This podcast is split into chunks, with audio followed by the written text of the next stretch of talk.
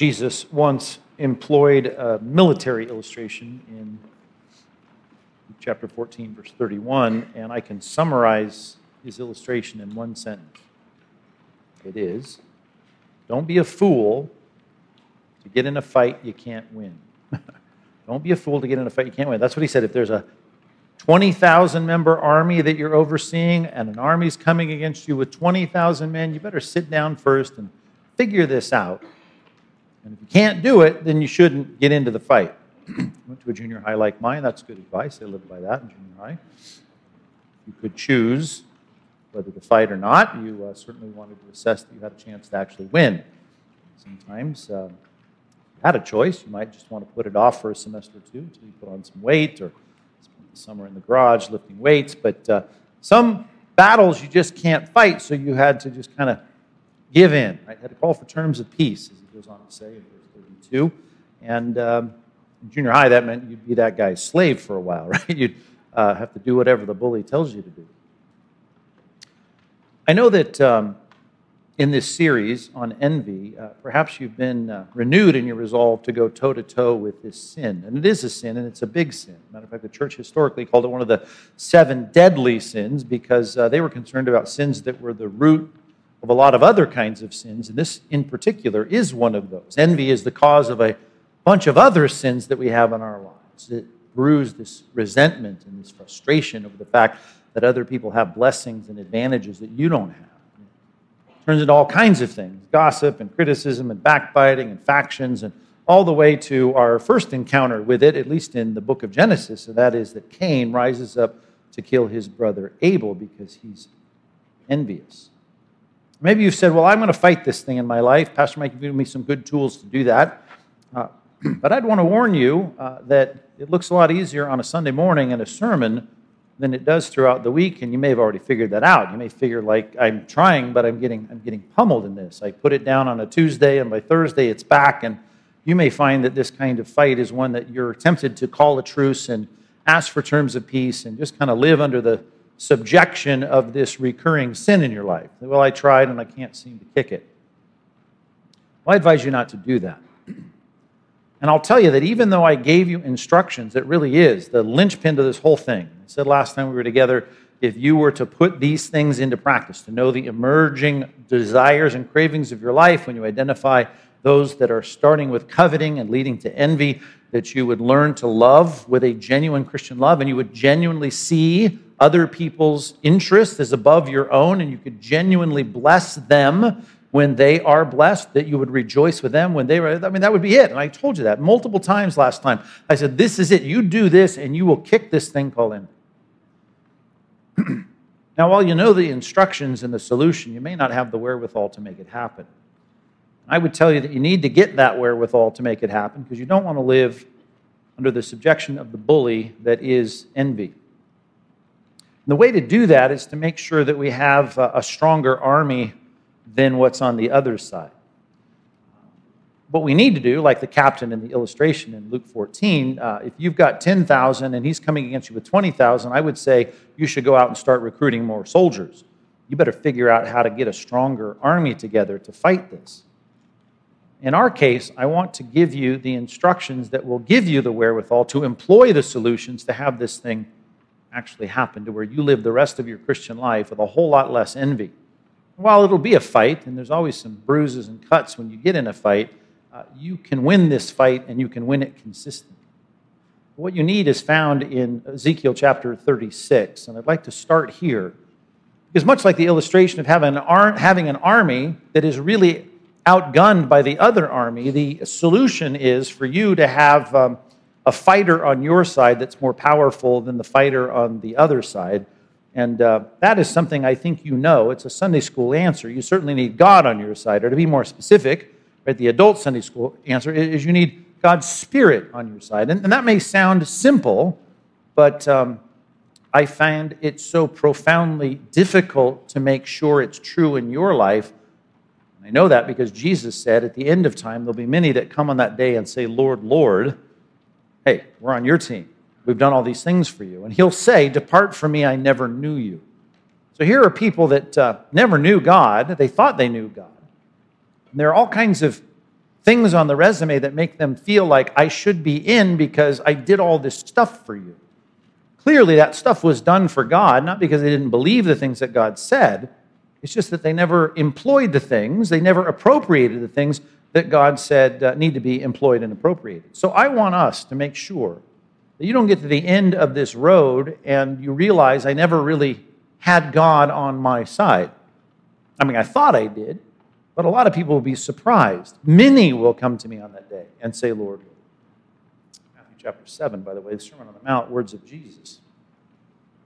Ezekiel 36 is the answer at least the descriptive answer of what you will need to be successful in your fight against this sin and any other sin, whether it's lust or pride or gossip or whatever it might be, envy in particular. It's an insidious sin, a powerful sin. You can defeat it if this is true of you. Let's start here in verse 25. This sounds like something I would hope most of you think, well, I, this is true of me. Verse 25 is all about forgiveness. I will sprinkle clean water on you and you will be clean from all your uncleannesses, as odd as that word sounds, and from all your idols I will cleanse you. Now, that's looking in your past, in your life, and saying there are plenty of things I valued as supreme in my life over the ultimate supreme person in my life. In other words, the person that should be hailed as supreme, the ultimate, transcendent, exalted, almighty God, should be the center and focus of my life. But I've had all these other things that have taken priority over him. Those are called idols. And often it's envy and coveting that's driving us to acquire more of that, as Ecclesiastes said. A lot of men are out there, a lot of people are out there pursuing things all out of envy of their neighbor. But all this, uh, this work, all this stuff that we're doing that is not this God centered focus, this God glorifying focus, all of that, um, it can be forgiven. Right? That's the falling short. That's the misalignment. That's the missing the target of your life. And God says, I'm going to have a, a, a cleansing of your life. And he illustrates it with the sprinkling of, of clean water, and it's going to clean you. And anything that falls short of God's standard or glory, I'm going to, I'm going to eradicate it from your resume. You'll be clean. Well, that sounds good. I think I'm forgiven. Learned about it in church. I, I mean, I, have responded to that in some way. I've prayed a prayer. I've you know, I've, I've said I want that, and I suppose that's all you need to do because God's a pretty generous God and He'll do that. Well, if He has done that, He also does this. There's an and here, starting verse 26. To the people that He forgives, right, He gives them a, uh, a new heart. I will give you a new heart and a new spirit there's a small s on that because the context distinguishes what he's doing here in the interior of your life to what he's about to talk about in the next verse, in verse 27.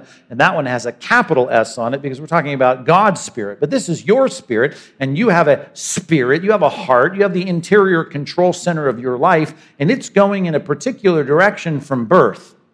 Bible says that's a direction that's the wrong direction. It's a self absorbed direction. It's a direction that will never allow you to do what we talked about last week, and that is to genuinely love people the way that Christ did, which means you're putting their interests before your own. You're genuinely seeing them as more valuable than yourself, and people do not do that because we're all aligned in the interior of our lives to put ourselves first. That's the way we're designed. Not just to look out for our interests, but to look out to, for our interests in a supreme way. We're not going to let anything get in the way of that. Even the choices that we make that look sacrificial, the discipline or whatever it might be, ultimately are about advantaging me. And there's a lot of people that do a lot of things for other people that are ultimately about themselves. A lot of people say a lot of things that seem really nice and compassionate, but they're ultimately about themselves. And so it is that the interior of our lives is moving in the wrong direction. What we need is a new heart, a new spirit. We need it to be different. And it says God's going to do that within a person who is forgiven. God forgives them and gives them a new heart, new spirit. And I will remove the heart of stone from your flesh. Now, if your heart is stone, you're dead. Right? I mean, that's the problem. Your heart, the interior of your heart, to illustrate this with a body, right? you need your heart to be beating and pumping oxygen and blood through your body. So that's very important. And the problem is the people that are dead to God, as it's put in Ephesians chapter 2, Right? They don't have an interest in God. They say they might. They might talk about God, but they don't really care about God and say that I care about God as God. And God as God means that God is, is God. He's ultimate. He's supreme. They're not interested in his agenda. They're really interested, first and foremost, in their own agenda. And so they don't have a heart that is alive to God, to use the phrase there in Ephesians chapter 2. But God says, I'm going to I'm going to change all that. I'm going to take out that heart that's dead to me, and I'm going to give you within your flesh, your body, I'm going to give you a heart that's real, that's fleshly, that, that's going to beat, right? Now, it's not a term that's negative. In this case, it's a term that's positive because it's standing in contradistinction to a heart of stone. And your heart is stone, you'd like a heart that's made of flesh. So here's a good example of the fact that you're dead to God, now all of a sudden you're alive to God. You have an interest in God. You have an interest in the things that are important to God. You want to adopt His agenda. You care about Him. You care about what He thinks. You care about His honor and His glory and His dominion and all the things that Christians should and every person should care about. But now all of a sudden you do care about it. Not from the outside in, not by hearing people say things and you go, well, that sounds reasonable. I agree with that. But on the interior of what you core desire, what your core desires are, you say, I, I want that. I really do want that. That's all sounding good. Sounds like I might be able to do the right things if I desire to do the right things. If I'm forgiven of all the failures in my past. But here's the real kicker, verse 27. And I will put my spirit within you. Okay. Now, who's talking here? God, the thrice holy God of Isaiah 6, the God who dwells in unapproachable light, 1 Timothy chapter 6, the one who has all power, the Almighty God, the God who is perfect, who sets the standard, who himself is the moral standard of all things. That God will put himself, right? Here's the analogy within you. So, my heart now, the core of who I am, the way I think, the way I value, the way I prioritize, it all is now interested in God's agenda. And that is like me drawing near to God. And when we do that, God says, Now I'm going to draw near to you. Use the terms of James chapter 4. And now, how near to me is he? He now takes his interest and his desires and his concerns and his agenda and he brings it right inside. Now, this is something that's alien to me in that I'm not the spirit, right? I am my own spirit, I am my own mind, I'm my own heart. But God now says, I'm going to take my heart, my mind, my spirit, I'm going to put that there within you. And when I do, right, you want to talk about success, here it comes. And I'm going to cause you, there's a big phrase. I'm going to cause you to walk in my statutes. Walk, right? That analogy of living and making your pattern of life. I'm going to cause your pattern of life to be such that you're aiming toward and succeeding in doing what my statutes, my precepts, my, my requirements, my instructions are.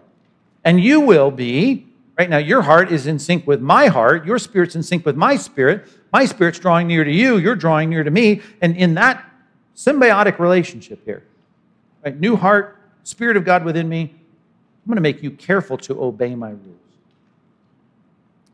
you can sit through a lot of sermons, hear a lot of church, and you hear things that might agree with your thinking. You think that's logical, that sounds good, and I'm going to do that. I'm going to choose to do that. I'm going to resolve to go toe to toe against this corruptive sin, this deadly sin of envy. You go out there and you try to scrap with this sin, and you feel like I'm just no match for it. I'm getting pummeled, I'm getting beaten. And all I'm telling you is, you want to win this fight? I mean, winning is right there in verse 27. Winning against sin, against disregarding his statutes, right? Uh, uh, his rules, his commands, right? Winning is found here. If the Spirit of God is within you, driving you, pushing you, or here's the word, causing you to walk in that pattern, well, then I think you're gonna you're to win. You to have anything against you? Well, plenty. You got the whole culture against you. You got your flesh that's still wired to do whatever it wants to do. You have uh, Satan out there tempting you. All of that's true. So we've got an enemy, the, the, the world, the flesh, and the devil. No doubt about that. But you're going to have success because the core of your desires. And the God of the universe is going to come and say, I'm going to now reside within you, and I'm going to move you, I'm going to cause you to keep my precepts and to be careful to obey my rules. That's a big, big deal. And that means success. And I'm concerned in a group this size that there are plenty of you that will probably hear from God one day, Depart from me, I never knew you. You will go through your quote unquote Christian life, which is nothing more than an external adherence to a community of people who are Christians, most of them, and you will not become a Christian. You will just agree with the stuff that's taught, well, whenever you do agree with it. And you will get to the end and you'll realize I tried to do all of this stuff and I, I was hit and miss on kind of applying all the messages. But you were never really, as we say in the New Testament, regenerate. You were never made new. You were never, as Jesus put it to Nicodemus, who knew the Bible really well and tried to keep the Bible's commands, you were never born again. That's what you need. What does that mean? The Spirit of God changes who you are, forgives you of your sins. Right? Those are the three verses. Verse 25, forgiveness. Verse 26, new heart, new interior. Verse 27, Spirit of God invade your life. That all happens at one point. And some of you think agreeing with the facts is when that happens. That's not when this happens. What we need is the Spirit of God residing in us. Let's just jot that down, and then I'd like to show you a passage that may help even more. Number one, you need to make sure God's Spirit resides in you. You want the wherewithal to win this fight against envy or any other sin? You need God's Spirit in you. Because then you'll get that promise of that wonderful verse God's Spirit will cause you to walk in His statutes and be careful to obey His rules. That'll be more and more the pattern and trajectory of your life. Let me take you to Titus chapter 3. If you've been following through this series, I've quoted that many times, and let's start in the passage I've often quoted because it has in the middle of it the word envy.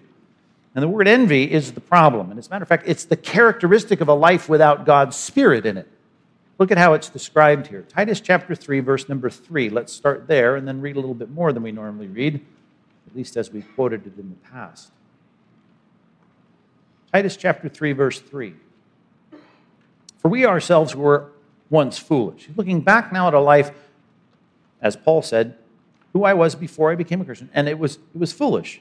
It was disobedient. It was a life, he says, we, right? And he's including Titus in this, who's a pastor at this point. Well, before you became a Christian, you were disobedient, you were led astray, you were slaves to various passions and pleasures, even if you wanted to in your own mind. As Paul says to the Romans, he says, you know, when I heard that coveting was wrong and God said, don't covet, now all of a sudden now I was aware of the battle and I kept losing the battle. It was like it just stirred up a lot of, of knowledge of how I was getting pummeled and beaten by this thing not to covet. I was just all about these desires to covet what I didn't have. Enslaved to various passions and pleasures. Passing our days in the expression of the kinds of passions that are against God's rules and precepts are you have malice, you have envy, hated by others and hating one another. Why? Because everyone's looking out for themselves. Everyone's trying to take these cravings and, and fulfill them. When it comes to my status or my position or my, my stuff or my possessions, whatever, we wanted more of that. We just wanted to get for ourselves. And all of that is what characterizes a non Christian life. But the Spirit of God is going to change that for people. When the goodness and loving kindness of God, our Savior, appeared, He saved us, not because of works done by us in righteousness. I finally tried to apply enough of the sermons about coveting or envy or strife or whatever it might be, and I, I, I made good progress. My batting average was good one season, and God all of a sudden said, You've qualified. You can now be on the team. Not what happened. He saved us not because of the works done by us in righteousness, but according to his own mercy. That means someone that just doesn't deserve it. Can't pull ourselves up by our own bootstraps. We can't just try and do good enough by his mercy. He has to save us by the washing of regeneration. That's the word that means being born again. Regeneration and the renewal, what's that? That's the passage we just read, Ezekiel 36. A new heart, new spirit. The renewal of the Holy Spirit. He's come in, He changes us, He resides within us. Who, by the way, how much spirit do you get? Poured out on us richly through Jesus Christ our Savior.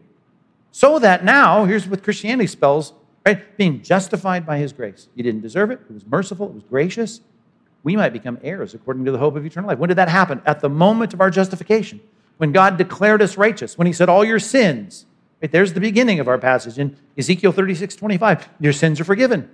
The cleansing of the pure water on you. It's, it's, it's this picture of cleansing, the washing of regeneration, the renewal of the Holy Spirit. He poured out on us richly in Christ Jesus our Savior, so that being justified by His grace, we might become heirs according to the hope of eternal life. The saying, verse 8, is trustworthy. And I want you to insist on these things. Titus is a preacher on the island of Crete. He says, I want you to go out there and preach this stuff so that those who have believed in God may be careful to devote themselves to good works. These things, these good works, are excellent and profitable for people. I assure you that if you could kick envy, you'd look back and say, Well, I lived the last season of my life without any envy. I saw that go away. That would be profitable and excellent. That'd be like so good for you. I mean, it would help you in your homes, it would help you in your small groups, help you in your church, help you in your extended family. Some of you help you in your immediate family. It would help you in your neighborhoods. It would help you in your workplace. It would help you in your headspace. It would just help you. It would be excellent and profitable. But what needs to happen for you to get from verse 3 right, to verse 8 is that you have to have an encounter with God's Spirit. And that was really defined in verse number eight when it says, You need to instruct these things, insist on these things, so that those who believe in God. Ah, see, there you go. I, I, that's me. Do you? Because some people read that and they think, Believe God. I believe God. I believe. I believe. I believe there's a God. I believe that He revealed Himself in the Bible. I believe that He sent Jesus to die for my sin 2,000 years. I believe that. I believe it. That's what faith is. Faith is believing, and I believe. And James would tell you in James chapter 2 well, even the demons believe. That's not what believing is. That is not what the word faith is all about. You want a word that's going to help you, then make sure you read the word that's stuck between believe and God. It's the word in. And the word in changes everything about that phrase. To believe God is one thing. And there are people going to hell sitting in church this morning who are going to hear, Depart from me, I never knew you, you who practice lawlessness. And they practice lawlessness because the Spirit of God is not in their life, and the Spirit of God is not in their life because they believe God, but they don't believe in God. And that's a radical, cataclysmic difference. That's so, so different. Demons believe God. Matter of fact, their theology is so good, they don't need another sermon. They don't need to take our theology classes. They don't need to go to CBI. They know all the theology, and it's better than your theology, and they believe it. They have no doubt when you're doubting some things in theology, they don't doubt it because they know it. They know it firsthand. But they do not believe in God, they do not trust in God. It's those who know that they're sinners, admit their sin, confess their sin, repent of their sin. They trust in God to forgive their sins, and then they get a new heart. They get the Spirit of God in them, and then they say, I want to go out and do what God asks me to do, which is where this goes. The excellent and profitable things are the things that I desire to do. How much do I desire? We'll go back to chapter 2 of Titus. Look at the last part of, of this passage.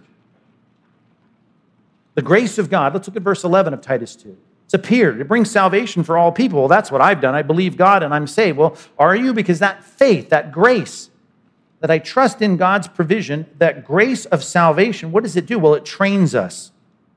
Verse 12. To renounce ungodliness. How are you doing on that? Worldly passions and live self control. That means you're winning some battles here, consistently winning battles.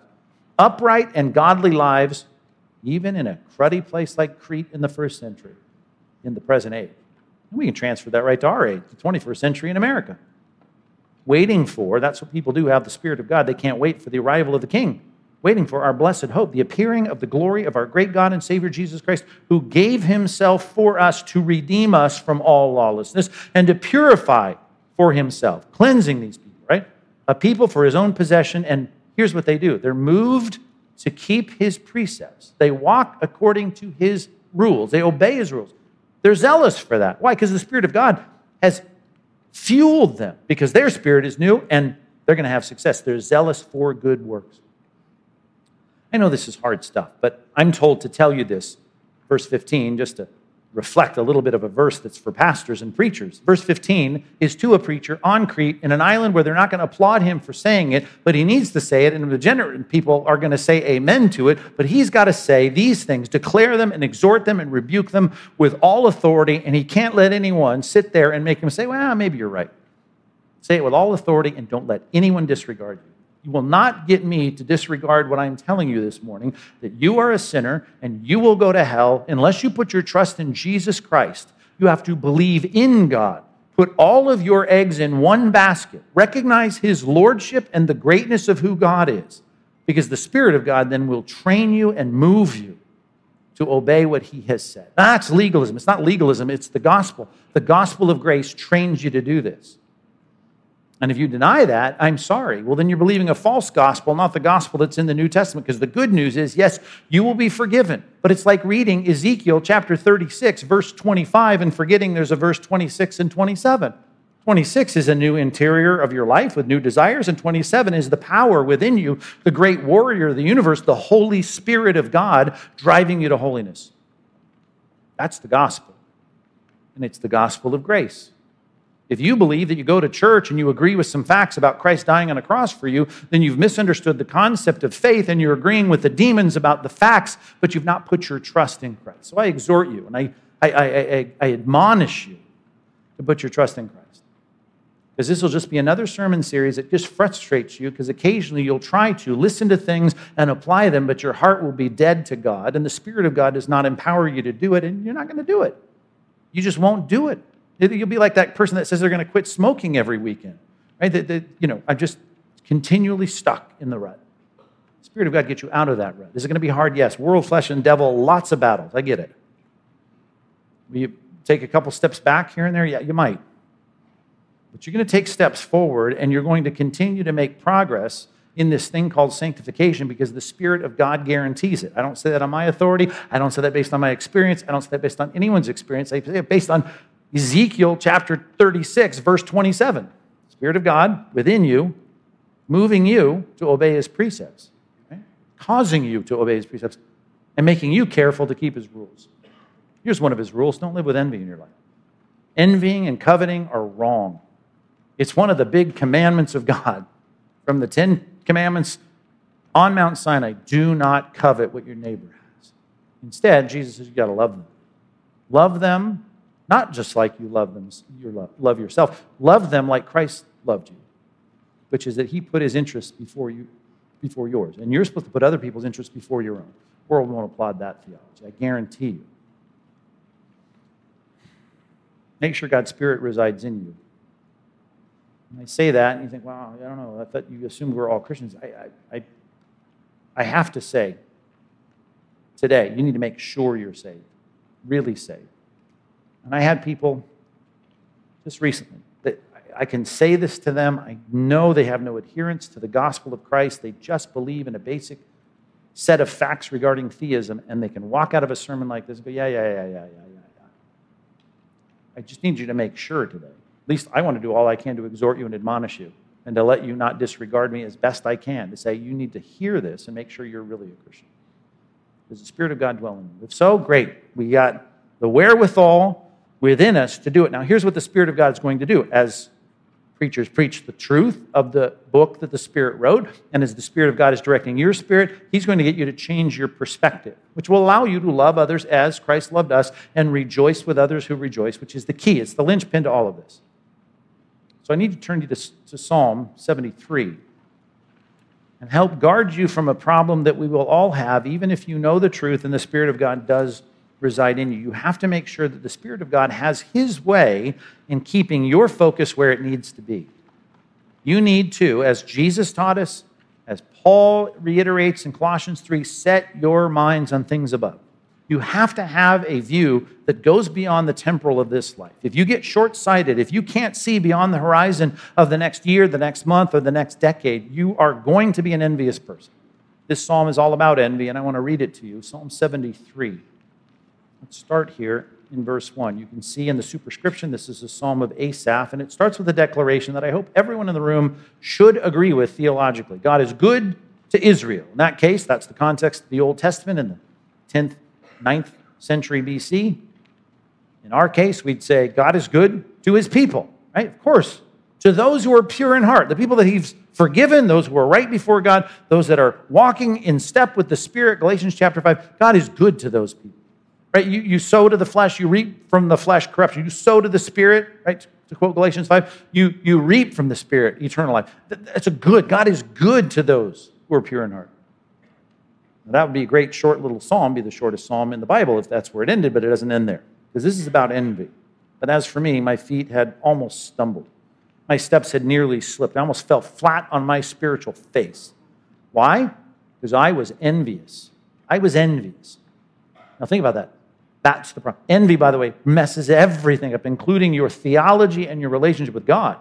I was envious. Now, here's what's weird about this because most of the things we've talked about throughout this series have been illustrated in my offhanded illustrations about you dealing with another Christian that you're thinking, well, I'd like to be like her. It'd be great if I was like him. And why does God keep giving him advantages that I don't have? Why does she have blessings that I don't get? Why is their family better than mine? Why? We get frustrated, we get bitter, we get resentful, and then we start all the stuff that comes out of envy. That's bad. But when I talk about some godly person in your small group that just does so well and gets all the open doors and she just thinks about dieting and she loses weight and her skin is clear and everything's wonderful for her, that person. Right? That's easy for you to think, yeah, I am to envy that person. But that's not what this passage is about. Same sin, different object. As for me, my feet had almost stumbled, my steps nearly slipped, for I was envious of the arrogant. Of the arrogant? Yeah, when I saw the prosperity of the wicked. We got to deal with this, and I touched on it briefly last time, but there is a lot of us in this room tempted this week to envy the arrogant, the wicked. Why? Well, it's a long poetic list here, starting in verse number four, about how good they have it. I mean, these guys aren't getting sick like I am. They have no pangs until death. I mean, their bodies are fat and sleek, which I know I just said we all value in this day, you know, being slender. But back in the ancient world, if you were poor and down on your luck, you wouldn't be, you're not going to be overweight and on welfare. Not going to happen. If you're poor, you are starving. You're, you're, you're, you're begging for food. Right? You're skinny. You're skin and bones. Well, these people have all the food they want. They're fat and their bodies are stout and sleek. They're not in trouble as others are. This is showing their blessings, their temporal blessings. They're not stricken like the rest of mankind. Therefore, pride is their necklace. They're wearing pride and arrogance like, like it's jewelry. It flashes around all the time. Violence covers them as a garment. They're willing to put anyone down. They talk with, with, with harsh words. They're ready to throw out some harsh tweets anytime they want, right? Their eyes, speaking of how much they've got, I mean, they got so much stuff. They got more cars than they can fit in their garage, right? They got more square footage than they can even, even live in. They got more fat than can fit in their heads, right? Their, their eyes are swelling out because of fatness. Their heart overflows with follies. I mean, they're foolish. They scoff and speak with malice. Loftily, they threaten oppression. They set their mouths against the heavens, right? They turn their, their words toward Christianity and theism and God. Their tongue, look at this, struts through the earth. Now, think about the people that sit on sh- shows mocking God, mocking his standards, mocking his word. Well, they get into limousines and get taken to the best hotels and the best restaurants. They've got bank accounts that are huge. Right? They get on Netflix and do their comedy specials and talk about their millions and millions of dollars they have at the bank. Right? They're the NBA stars that stand up there and do interviews and they live flagrant lives, immoral lives. And everyone applauds. And when they walk in the room, kids run up and want their autograph. They have all the things that we, uh, as just in our lives, we would think, well, that would be great to have some of that. Be good. I'm just barely making the rent. I can't even find an affordable house in Orange County. And these guys have everything, and yet they hate God. They're snarky and they're mean and they're critical and they're godless and they applaud people that do evil things. That, that's what happens in the world. Therefore, his people turn to them, right? These, these, these arrogant, wicked people. They walk in a room, everyone turns to them. They find no fault in them. They praise them, give them accolades. They're wonderful, they're great. They overlook their faults. They say, when they talk about God and we start talking about God's going to judge, how can God know? Is there knowledge with the Most High? He doesn't seem to be uh, too upset with my endorsements and the things that I'm for and all the causes I'm after, because you know what? If he was against them, I suppose I wouldn't have all this blessing. I, I'm not being zapped by your God. Verse 12 Behold, these are the wicked. They're always at ease. They increase in riches. Now here's the problem. I look at my own life. All in vain have I kept my heart clean. And I'm saying no to stuff. I'm willing to take a hit at work. I'm willing to say, no, this is wrong because God said it's wrong. No, that doesn't honor God. I'm willing to say things that just get me in trouble. I sit here and try and do the right thing. I've washed my hands in innocence. I've said, I'm not going to do that. I try to get all the dirt and the moral filth off of my life. And all day long, guess what? I get beat up. I get rebuked every morning for that. If I go to the workroom at work and I start talking about God's truth or God's rules for anything, right, I get beat up. Not to mention when I open the Bible and every morning the Bible rebukes me for my sin. It's a mirror that shows me what's wrong with myself. And it's like a two edged sword that cuts into my conscience and separates my thoughts and intentions. And I feel like, oh God, I got so much to work on in my life. I'm such a sinner. I need your grace and your mercy. It's like every day I'm getting beat up. Well, if I had said thus, right, I'm going to speak like that. If I had said, I will speak like this, this I'm going to be affirmed in this thought. Now I'm feeling these thoughts, but if I said, this is my thought life, this is how I stand, I stand this way, that it really stinks to be an innocent, holy follower of God. I don't like it, and we lose. The good guys are losing, and the bad guys are winning well, then I would have uh, betrayed a generation of your children. Right? All the people that are living godly lives, I would have betrayed them. I would have gone out there advocating for the other side. If it's better to live as a non Christian, it's better to live an unfettered life from the moral strictures of the Bible, well, then, you know, I would have betrayed everybody who's being faithful to the Bible. When I thought how to understand this, verse 16, it seemed to me a wearisome task. Well, that's certainly how you've written the psalm, Asaph. It's wearisome. Here's a good word for you five letters. Verse 16, until. Something changed until I went into the sanctuary of God. Then I discerned their end. Where do you think the celebrities of our culture that are shining God on with everything they say, that are mocking God's law, that don't care about keeping their life clean. They're not worried about pleasing some divine person sitting in heaven. They don't care about anyone else's opinion. They're not listening to your preacher preach. They don't give a rip about that stuff. They're their own boss. They do what they want. Well, Asaph goes to church. He goes into the temple courts in Jerusalem. He hears the rolls being, uh, the scrolls being read. He hears people praising God from the, the, the songs of the redeemed. He goes, Oh, yeah, that doesn't end well for them. You've set them in slippery places. I learned that when I went to church. You'll make them fall to ruin. I know that. This isn't going to end well for them. How they are destroyed in a moment. They're, they're swept away utterly by terrors. They don't die well. Non Christians do not die well, they die in terror because it's appointed in a man once to die, and then comes the judgment. They face their God and they grip onto this life because that's all they've got.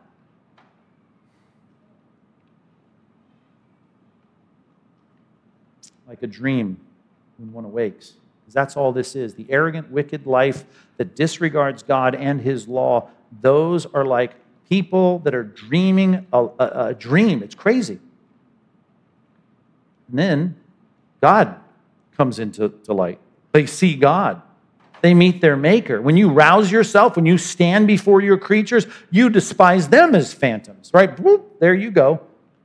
You've acted like I don't exist. Now I'm going to act like you don't exist. Into outer darkness where there's weeping, wailing, and gnashing. You reject me. You reject the King of Kings, the Lord of Lords, the source of eternal life. Okay.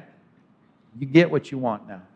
You enjoyed a lot here on earth, just to quote Jesus in his parable about the rich man. Now you're going to suffer. This is the end of your life. And you're going to live it in the second death.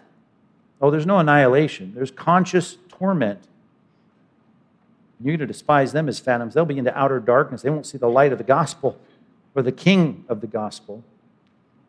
Asaph says, verse 21, when my soul was embittered, when I was pricked, I was, I was, it was like I was penetrated by a knife blade in my heart. By the way, you want a good definition of what envy looks like? That's it embittered heart, a heart that's, that's wounded. What did I act like when I thought the way I was thinking there in verses 1 through 15? Well, you were thinking like a brute, like a knuckle dragging fool. You were ignorant. You weren't thinking of the big picture. He says to God, I was like a beast before. You're like, like an animal, just instinctive. I, I looked around and looked like I should sniff it or eat it. I did it. I just, I wasn't even thinking straight. I, I wasn't thinking about the future. Like your dog, you go to him, your dog, your dog's not thinking about retirement. Your dog's just, he's living in retirement, perpetual retirement, just doing whatever he wants. He doesn't think about any of this. He doesn't contemplate. He doesn't plan. And that's the point. Christian life that's short sighted, it's foolish, it's brutish, it's ignorant, it's, it's like a dog. Nevertheless, when I think about it now, without ignorance, without dragging my knuckles around as a fool, recognize what I have that they don't have. I don't have the riches. I don't have the applause. I don't have people patting me on the back. I don't have microphones shoved in my face. I don't have kids running up to get my autograph. I don't have any of the things they have. I don't have the cars parked in the driveway that they have. I don't have all the stuff that they have and that I've been so envious of, but I have you. I'm continually with you. And you hold my right hand. You guide me with your counsel.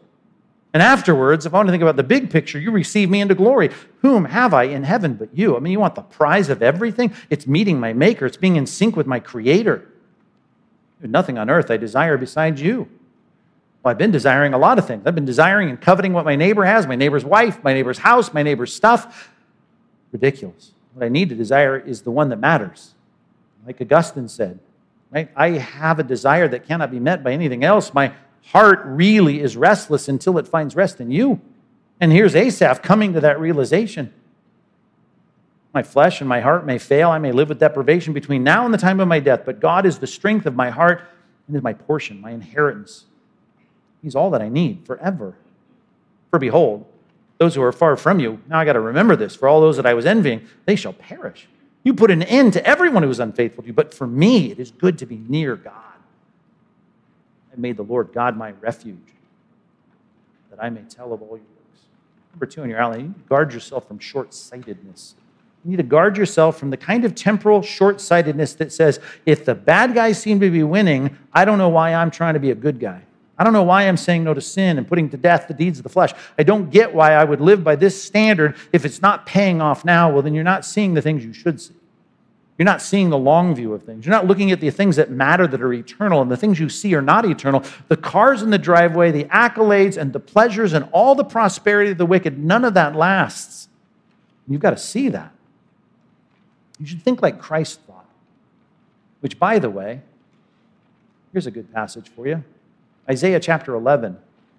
The prophet looked forward as God's Spirit gave him utterance and said, There's coming a branch from the root of Jesse. And that king is going to come. And he's going to be a signal to the peoples. I mean, that's a great pro- uh, prophecy there in Isaiah 11.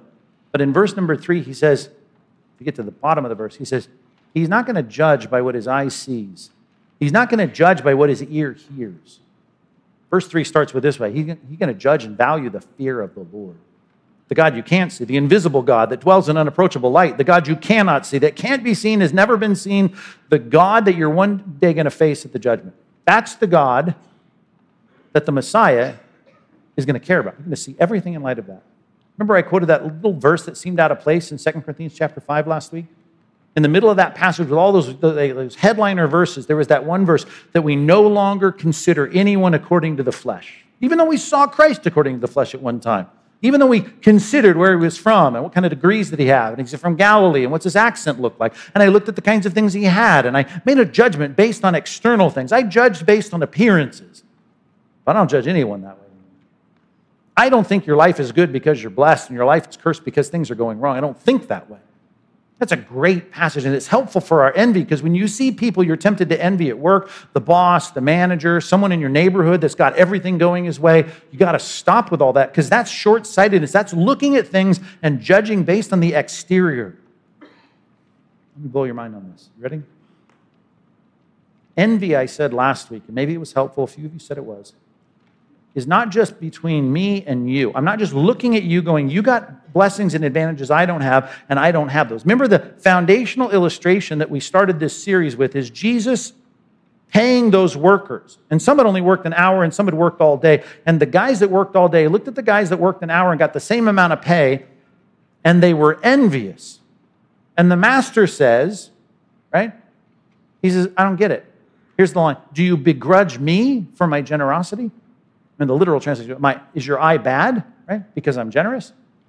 In other words, you are looking at them askew. You are looking at them. That's where we get the word envy from, right? We're looking at them. We're staring at these people. We're looking them. Why do they get that and I don't get that? But really, we're begrudging God's generosity. And when you look in a small group and you say, Well, I'm really looking at that guy's life, or you're scrolling through social media and you're looking at that gal's life and you're saying, Well, I really wish I had her life. It's not just you have a problem between you and her. You have a problem, we said last week, between you and God because God gave her all of that. Even though it's an airbrushed highlight reel on social media, I realize that. But even what you think she has, if whatever she does actually have, you are envious of, you really have a problem with God's generosity because God has blessed her with those things. And God has blessed your boss with that Ferrari or that red Porsche or whatever he drives. Really? Yeah. Here's how it's put on the Sermon on the Mount, Matthew chapter 6. God causes his sun to rise on the evil and the good. God lets his rains come on the crops of the just and the unjust, the righteous and the unrighteous. In other words, the good of the rain and the good of the sun upon the fields of the non Christian, of the wicked and unrighteous person, is a gift from God. It sounds like James chapter 1. Every good and perfect gift comes from God. So God is giving even the non Christian these things. Well, wait a minute. You mean the arrogant and the wicked get all this prosperity and all this food and all this stuff and all this accolade? All that comes from God? Yeah, and I would say this the same equation works. If you are envious of the wicked, you still have a problem begrudging God's generosity. Well, why would God be generous to the wicked? That's a good question. And he didn't have to explain himself to you, that's for sure. But there are a few clues in the Bible. How about a couple? Here's one Romans chapter 2, verse 4. Romans chapter 2, verse 4. And maybe there's a little bit in your testimony that looks like this that God uses kindness and generosity to lead people to repentance. God is always at work. And maybe he's at work with your boss that you envy so much. Maybe he's at work being kind to that person. Maybe that's part of what God will use to bring him to repentance. And I'm going to begrudge God and his methods here with this guy, if perhaps he's in the category of someone who's being prepared for eternal life. And I'm going to say, God, I don't like the way you're preparing him because I, I would like all the stuff he's got. You still got a problem with God. Envy is always a problem for Christians between you and God. It just happens that you're looking at people. Even the wicked, right? All of the things that they have that I get really are not bad things, right? Accolades and money and wealth and beauty, all those things are good. They're good things. And in the end, in the kingdom, the kingdom is going to be full of those things. But you're envying those things because you have a proper sense of justice and you think it's unjust because they're shining God on and they still have all that. And I'm just saying, well, maybe God's working a, a deal here. Maybe God is doing maybe what he did in your life. Did you have any blessings when you were shining God on? Did you? I bet you did. Maybe God was using that kindness, as it says in Romans 2 4, to lead you to repent. Or how about the Ecclesiastes, Ecclesiastes principle? Maybe Solomon, who talks of all the things that he had, and he comes to the end of his life and he says, Vanity of vanities, all is vanity. And he gets to chapter 12 and he says in that book, Listen, I realize this. After experiencing all those blessings, none of them satisfied. To echo Augustine again, none of them made my heart feel at rest. My heart was restless. I need to find rest in Ecclesiastes 12. Here's the matter. Here's the end of the, of the whole deal, and that is to fear God and keep his commandments. So maybe all that blessing in that person that you know is, is a despised, wicked, evil, arrogant person. And I'm thinking, God, why would you bless them? Maybe, maybe God's working something in his life to get to the place of Solomon saying, I had all these things and none of them fulfilled. Maybe. And you need to stop begrudging God in his methods that include generosity toward the wicked. This one will be harder for you. But maybe, as Jesus said, maybe they're just filling up their transgressions for the judgment. Paul says the same thing in 1 Thessalonians. They're filling up their sins until the day of God's wrath. It said it back in Genesis, right? The Amorites, I'm not done with the Amorites yet. The reason the Amorites are still prospering, God said, is because the Amorites have not filled up their transgressions yet. The book of Revelation ends that way. Let the wicked continue to be wicked because they're building up a whole resume for judgment. Matter of fact, you want to put that in close proximity to Romans chapter 2, verse 4? Well, then jot down Romans chapter 2, verse 5. Because it says in verse 5, that the stubborn and unrepentant heart it stores up for itself wrath for the day of God's judgment. So maybe God's just working out his plan and part of his plan is he's going to be glorified in the judgment of the wicked and the judgment of the wicked is not full until all their sins are complete. And maybe their sins of ingratitude of taking all the blessings of the world and not giving thanks to God for them is a sin that God is getting them to fulfill. Now they're going to do it by their own stubborn hearts. God is not culpable for their sin. They're culpable for their own sin, but maybe this is part of God's plan to let the Amorites fill up their transgressions. And when I think about them slipping into terror when they're despised as uh, phantoms, and God now is brought into crystal clarity when they thought God was a joke, I don't even want to think about that. So even God's at work. Maybe God's just showing his uh, tremendous patience and his mercy. I mean, talk about uh, bad theology, right? Uh, best, your best life now. You've heard of that. Do you understand that every non Christian that you envy and you think how unjust that they get that, that's, the, that's all they're going to get? I mean, I know you want to say it in a snarky way, but you know, enjoy it now because it's going to end, and when it ends, it's going to be really bad for you. But in a way, I think it is your best life now. I mean, it, it is. It's God's mercy and patience to you, it's the common grace of God. And even in that, do you despise God for his generosity and his common grace and showing mercy to non Christians before they get cast into outer darkness? I'm not going to begrudge God for that.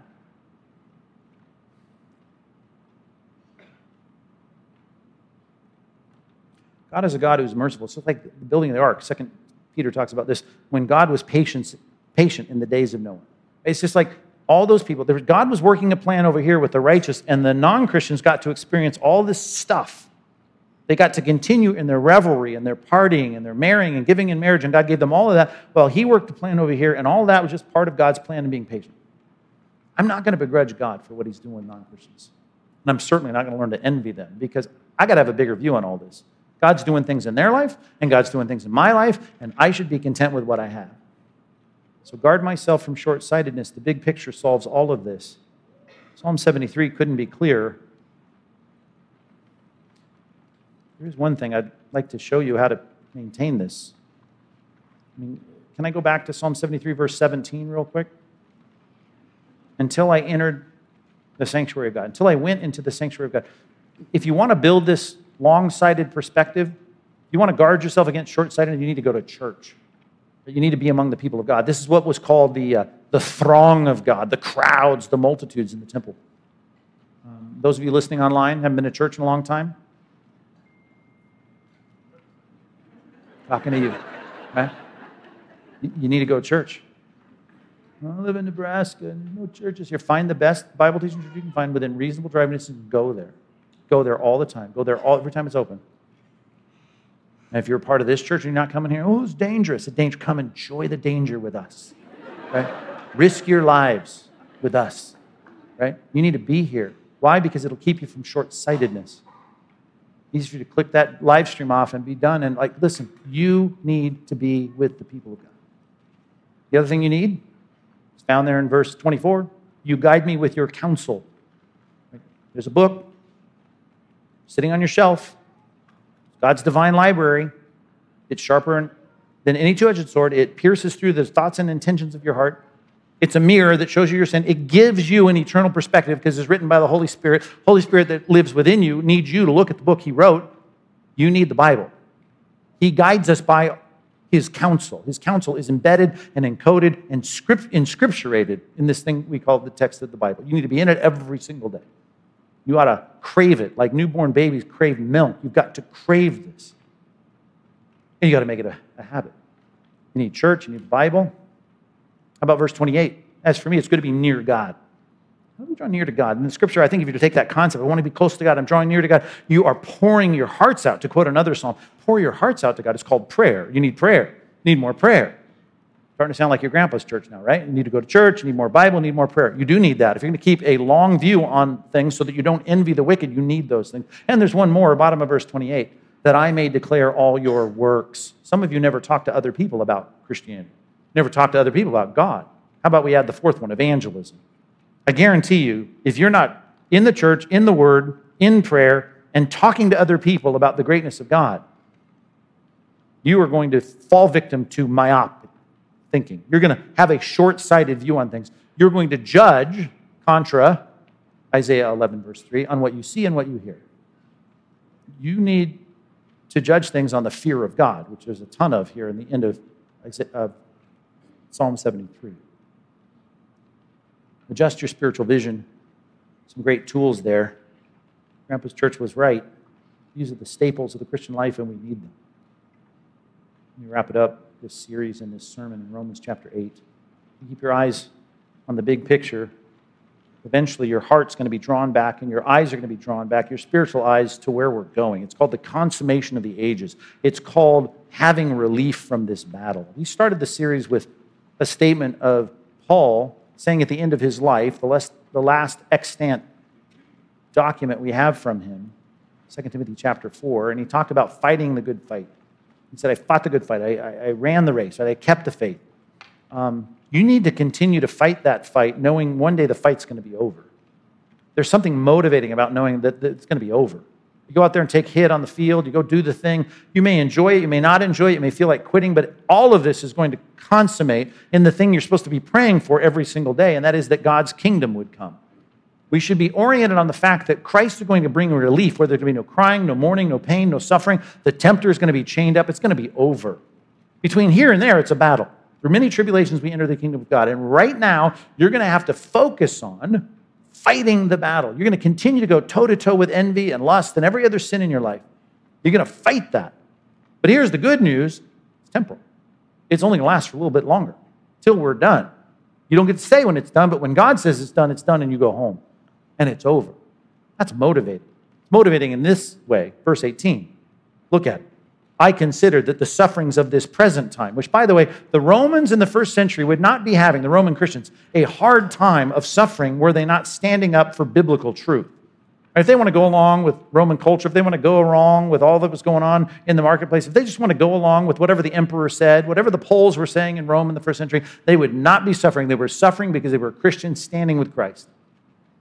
And if you stand with Christ and you fight sin, you're going to suffer. But all that suffering of the present time, not worth even comparing. It's going to be so dwarfed by the glory that is to be revealed to us. Creation waits with eager longing for the revealing of the sons of God. What do you mean? The whole creation, the world, everything in the universe can't wait, right? It's personified here. Not that it's animate, but it's it's waiting. It's like poetically waiting for us to be in that place of being glorified, where we're revealed as the completed, glorified sons of God. Verse 20, for the creation was subjected to futility. Right? It's a mess. My body's a mess. The world's a mess. Satan's a mess. Everything was subjected to futility, not willingly, because of him, God, who subjected it. Put next to that, Genesis chapter 3. That's when he cursed the ground because of us. That's when he messed this world up on purpose because our hearts had chosen to mess up. But he did it all in hope. It wasn't forever. A lot of people complain about the sin in this world. Look at the shootings and look at the problems and look at the disease. Where's God in all this? God is finishing his redemptive work so he can bring in the kingdom and all this will be a distant memory. 10 trillion years from now, you're going to go, I, yeah, I guess I remember all that. God keeps us remembering it by remembering the, the scars on the hands and the feet of the Lamb of God who reigns in the middle of this perfect kingdom. But yeah, you're right, it's hard for me to remember the problems there. All this is coming to a conclusion. All this is going to be consummated in good. In hope, he subjected it that the creation itself is going to be set free from its bondage to corruption. And it's going to obtain the freedom of the glory of the children of God. That's you and I when we're glorified. For we know that the whole creation has been groaning together in pains of childbirth until now. Right? Again, it's personified poetically. It's like the world can't wait for us to graduate. Verse 23. And not only the creation, but we ourselves. We can't wait till it's over. Who have the first fruits of the Spirit? There it is, Ezekiel 36. We groan inwardly. Hey, welcome to the battle, guys. You groaning? I get it. Keep fighting as we wait eagerly for adoption as sons. the problem with our quest to do what God's Spirit wants is our body, it's our flesh. But guess what? We're going to get it redeemed the redemption of our bodies, glorification in this hope we were saved. Right? Now, hope that is seen, if you had it right here, right, it's not hope. If this was your best life now, it's certainly not Christianity. Right? For who hopes for what he sees? Christianity is about hope. It's about looking forward. It's not about this life, it's about the next. Verse 25 If we hope for what we do not see, here's my prayer for you we will wait for it with patience. Our theme has been envy, and I want to tell you this, verse or, or point number three.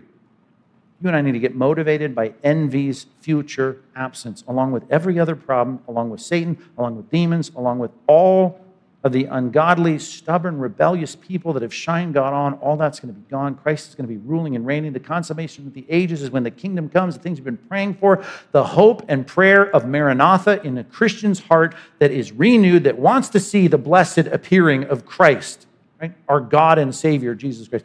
That blessed hope, that thing that we're hoping for it's going to happen, and envy is not going to be a problem. But right now, we fight our way through it. One last passage. With this, we'll close our whole series. 1 Timothy chapter 6.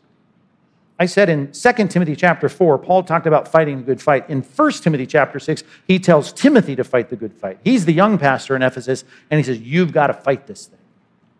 But look at how it's put. With this, we'll close. Verse 11. 1 Timothy 6 11, but as for you, O man of God, and I hope that's true of you, new heart, spirit within you, sins forgiven, Flee these things. What things? Look back up. I don't know, like coveting, verse 10, love of money, root of all kinds of evils, right? That love of money, which is another word that encapsulates the idea and the overarching sins of coveting and envy, right? All that. It's through this craving. That's what I called it last week in the sermon. Craving. Some have wandered away from the faith, pierced themselves with many. That is for you, O man of God. Flee these things. We keep moving forward, move the ball down the field, pursue righteousness, godliness, faith, love, steadfastness, gentleness. Keep fighting for that fruit of the Spirit. Fight the good fight of faith. Keep fighting. Take hold of the eternal life. Bottom of verse 12. to which you were called and about which you made the good confession in the presence of many witnesses. Thinking back to Timothy's baptism when he stood up like people on this platform stand up and say, I'm follower of Christ. I will follow Christ. I know he's the king. He's forgiven my sins and I'm now a Christian. Timothy, you did that.